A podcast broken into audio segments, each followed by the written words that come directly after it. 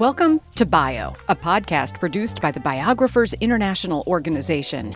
Bio is devoted to promoting the work of biographers and advocating for biography as a genre with the support of biographers and biography lovers worldwide.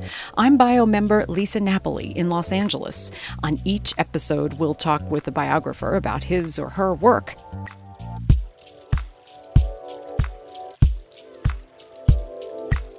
The story of a pioneering Black female attorney who worked for a prominent special prosecutor is all but lost to history.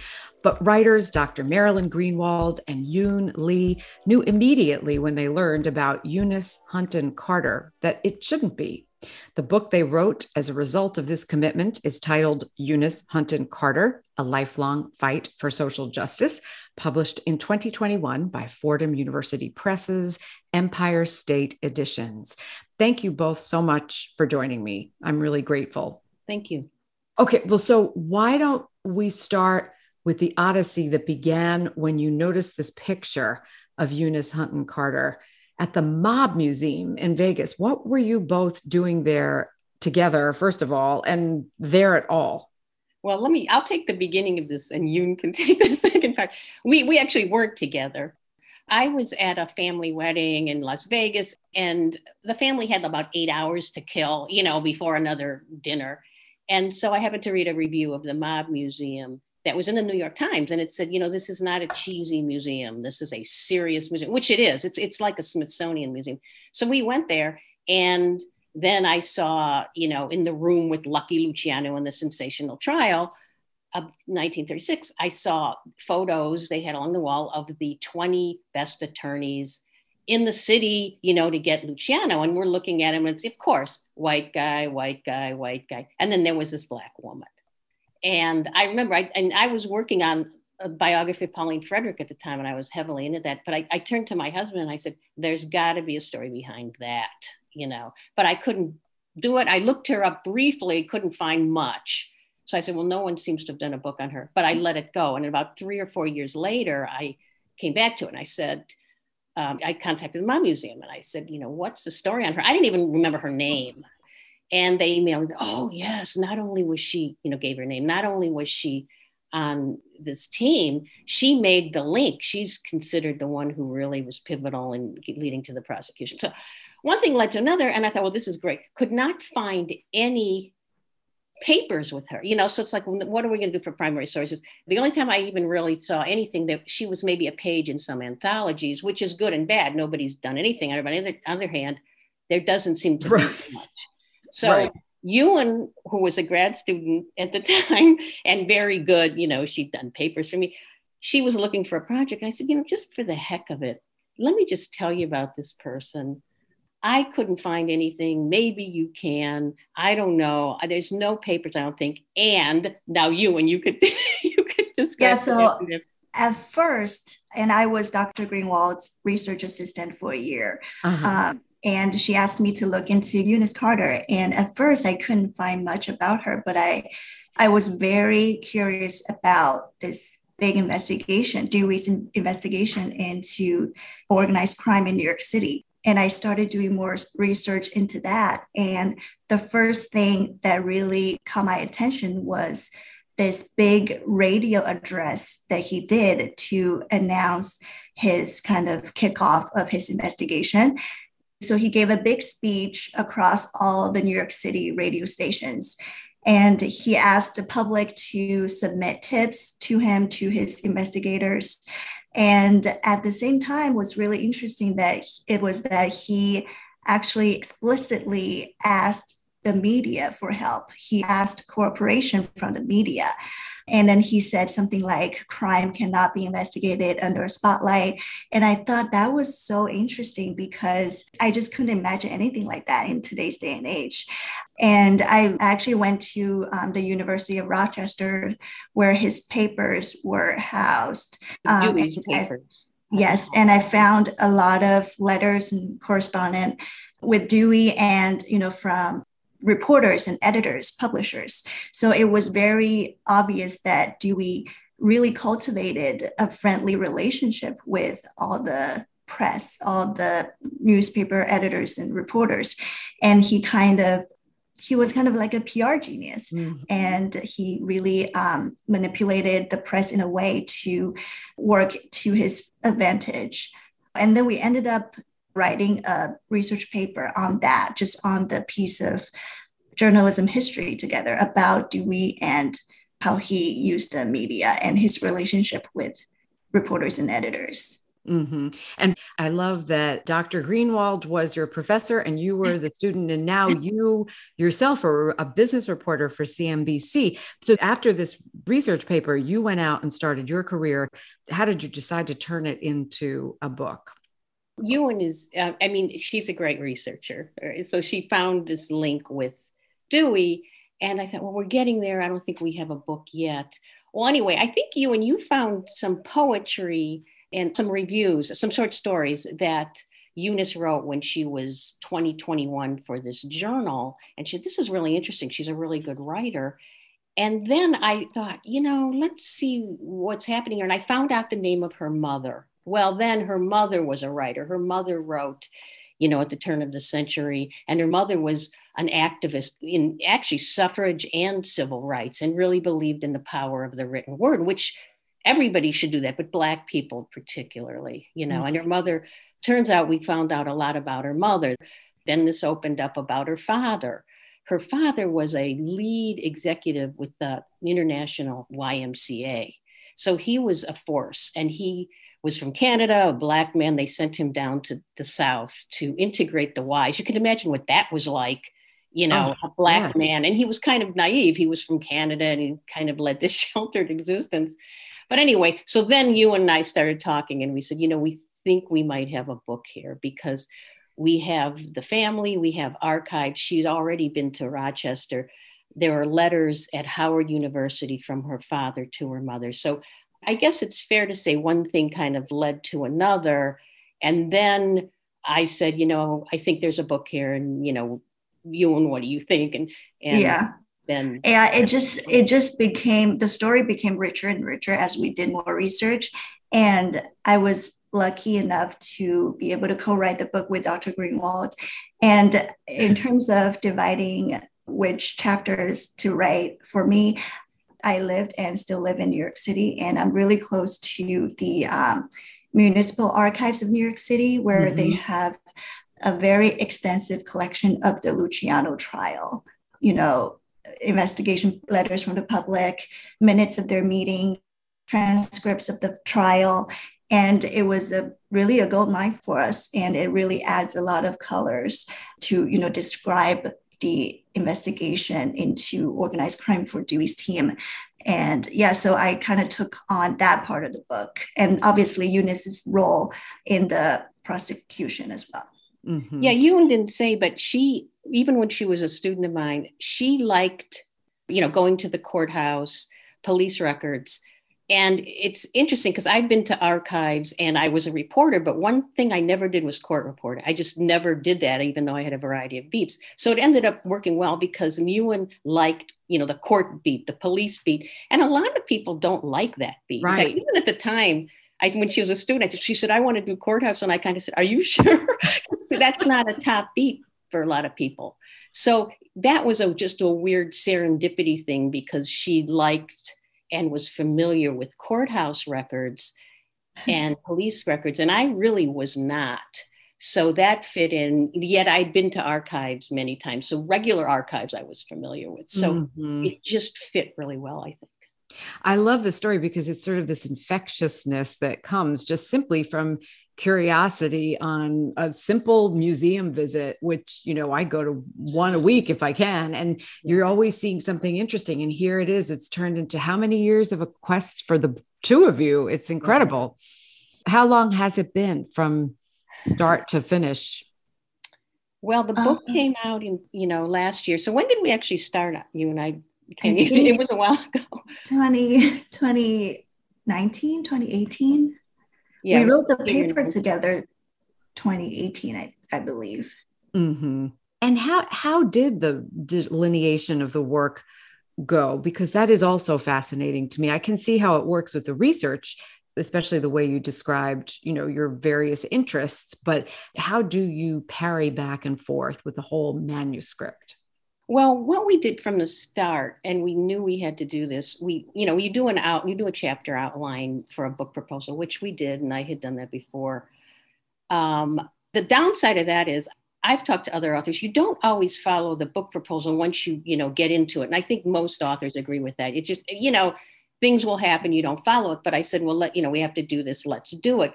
So then we said, you know, I kind of came up with something and I said to him, what do you think about this? She added. And then we both, you know, put our little initials by each chapter, you know, like, oh, you do this, you know, you know, I'll do this one. And as you said, you know, a lot of the New York stuff, particularly the primary sources, that was you. I mean, you know, she was there and the whole business. So it wasn't all that difficult to kind of divide it. What I was worried about was when we start doing this, are these divisions going to work? Mm-hmm. And I think they did about 80% of the time. I mean, you know, we did have to change some things, but you know, when you're doing it by yourself, you know, you can throw the whole thing out and start over again. But when there's a two of you, it's like you don't want to force anything, but you're saying, hey, this is what we have. And once if we change anything, it's a chain reaction and it affects more than one person. But. I think most of it, you know, worked and we were lucky in that way. Is that how you remember it? Yeah, I think Dr. Greenwald um, focused more on Eunice's early life and her family life and her social justice work after the investigation. And my part was dedicated to more of the investigation and her relationship with Dewey um, and the Luciano trial. And we both also looked at a lot of um, newspapers, another primary source for us, um, a lot of period newspaper articles from the New York Times, uh, you know, Amsterdam News, uh, New York Post, and we kind of just passed materials back and forth. Oh, this mentions Eunice's appointment to Dewey's team. Oh, you should use that. And I think it was a little bit challenging at first for us in terms of the organization because of the sheer volume of material that we had. Mm-hmm. Um, so a lot of emailing back and forth, a lot of folders, a lot of Dropbox. And yeah, it was really fun.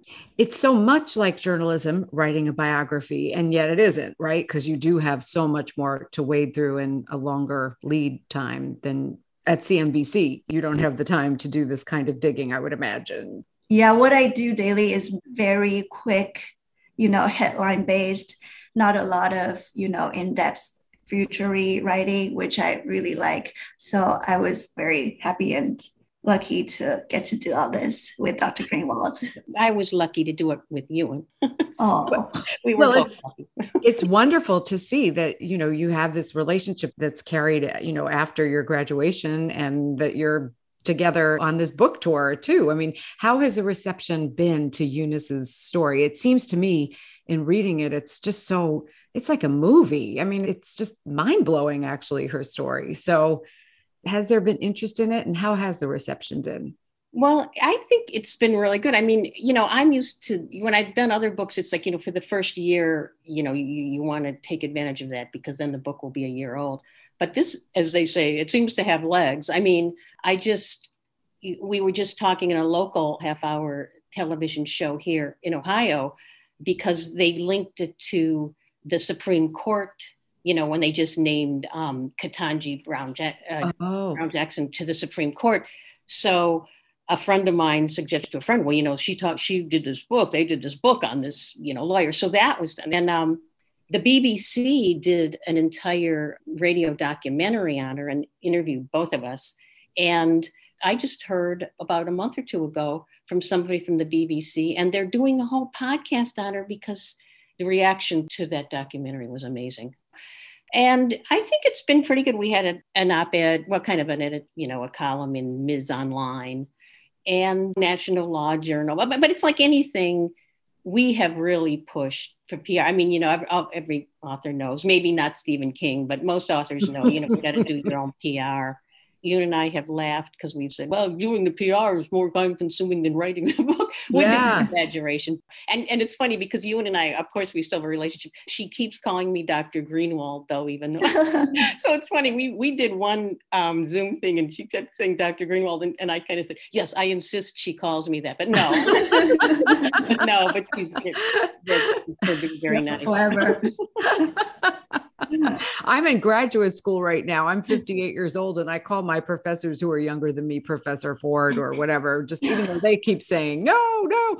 So I hear you. you well, good for you for going to grad school. You know that our hats off to you for that. Thank you. I love it. It's fun. And I'm studying biography, even though I've written them. So to wrap up on that note, I mean, Dr. Greenwald's at one point in her career, Yun is another point in her career, and you're in different places. Do you see doing this again? This is an alchemical moment, I feel, with Eunice being that perpetrator. So will you do it again? Well, it depends if we come up with another idea. Although I know Yun is, she works like a 10, 12 hour day. I know. I mean, I'm lucky enough I don't do that, but she does. But I don't know if there was ever another idea. you know, it's like they say, it's you get the idea, it works out, that everything was in place, the stars aligned. And I'm not saying we wouldn't, but I don't know. You would we get another? Yeah, we need to brainstorm idea. But I know Dr. Greenwald is working on her next project, and it's very exciting. Oh, so I, am not going to say anything. Yeah, no, no, no, no, no. Sorry, no spoiler. No, no, that's all right. It's just that I don't. I'm, I'm superstitious and don't want to jinx it. Yeah, but we'll see. This is already your fifth book. Yeah, I guess it is. I guess it is fifth, and it is the only time I, you know, that I've ever done a book with a co-author. Mm-hmm. You know, and I think I recommend it. I think Yun recommends it, but there does have to be a chemistry. I think you know I mean, I we had mm-hmm. never had an argument unless we have, and I don't remember. We've never had an argument, and I think it would be really horrible, wouldn't it? To like, yeah, I can't imagine.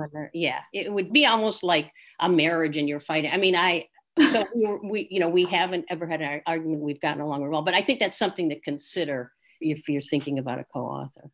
Yes, it's like many business deals fall apart. They seem very romantic at the beginning, like many romances, and then the reality of it. I mean, writing this book, just looking at your sources and all the places that had to be mined and knowing that it wasn't an easy, I mean, it's never easy, but with someone who's more of a hidden figure, it's much harder. So, knowing what you had to do and the stakes, but also the enthusiasm, I would think coasts you through as well. So, absolutely.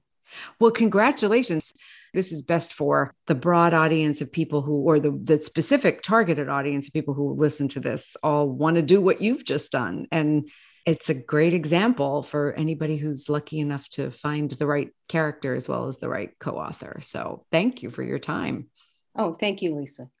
And uh, I was a broadcaster for a long time. It's so much more fun writing books. I, but you don't have I to agree. say that. It's good doing both, but the books or so I, it's very exciting to dig. It's it's so. addicting isn't it? it it kind of is addicting. It is and biography in particular. I guess people who write thrillers feel the same thing right? They write one and then they do another but biography is a particular sort yeah. quest. Especially the archives. I mean you and i have talked about this you're in the archive for eight hours and it seems like an hour. I know. Time just flies by so fast. It's exciting isn't it? Yeah. Mm-hmm. well thank you both so much for your time and um, good luck with everything. I do hope somebody options it. We'd have to get somebody to make it into a movie. Let's make it happen. Has Thomas Dewey ever been in a movie? Has a character of him? He's a fascinating character. I mean, I did a lot. I read his memoir and did a lot on him. And I even said to my husband, I said, I can't believe A, that this guy has never been president, and B, nobody's done more on him. He's a real fascinating character. Yeah. yeah. Yeah. We did get some inquiries from people who want to turn our book into a movie or documentary series or but we know these things take forever to um, develop so we'll yeah. see but there's a huge demand for stories about black figures and women female figures today so we'll see if it ever happens fingers crossed she deserves it but she deserves the book you wrote which is great we appreciate your comments. Ohio State Professor Emerita Dr. Marilyn Greenwald and her former research assistant, Yun Li, now a reporter at CNBC, are the co authors of the book Eunice Hunton Carter, A Lifelong Fight for Social Justice. I spoke with them via Zoom on October 17th, 2022. You can hear more about Bio on our website, biographersinternational.org.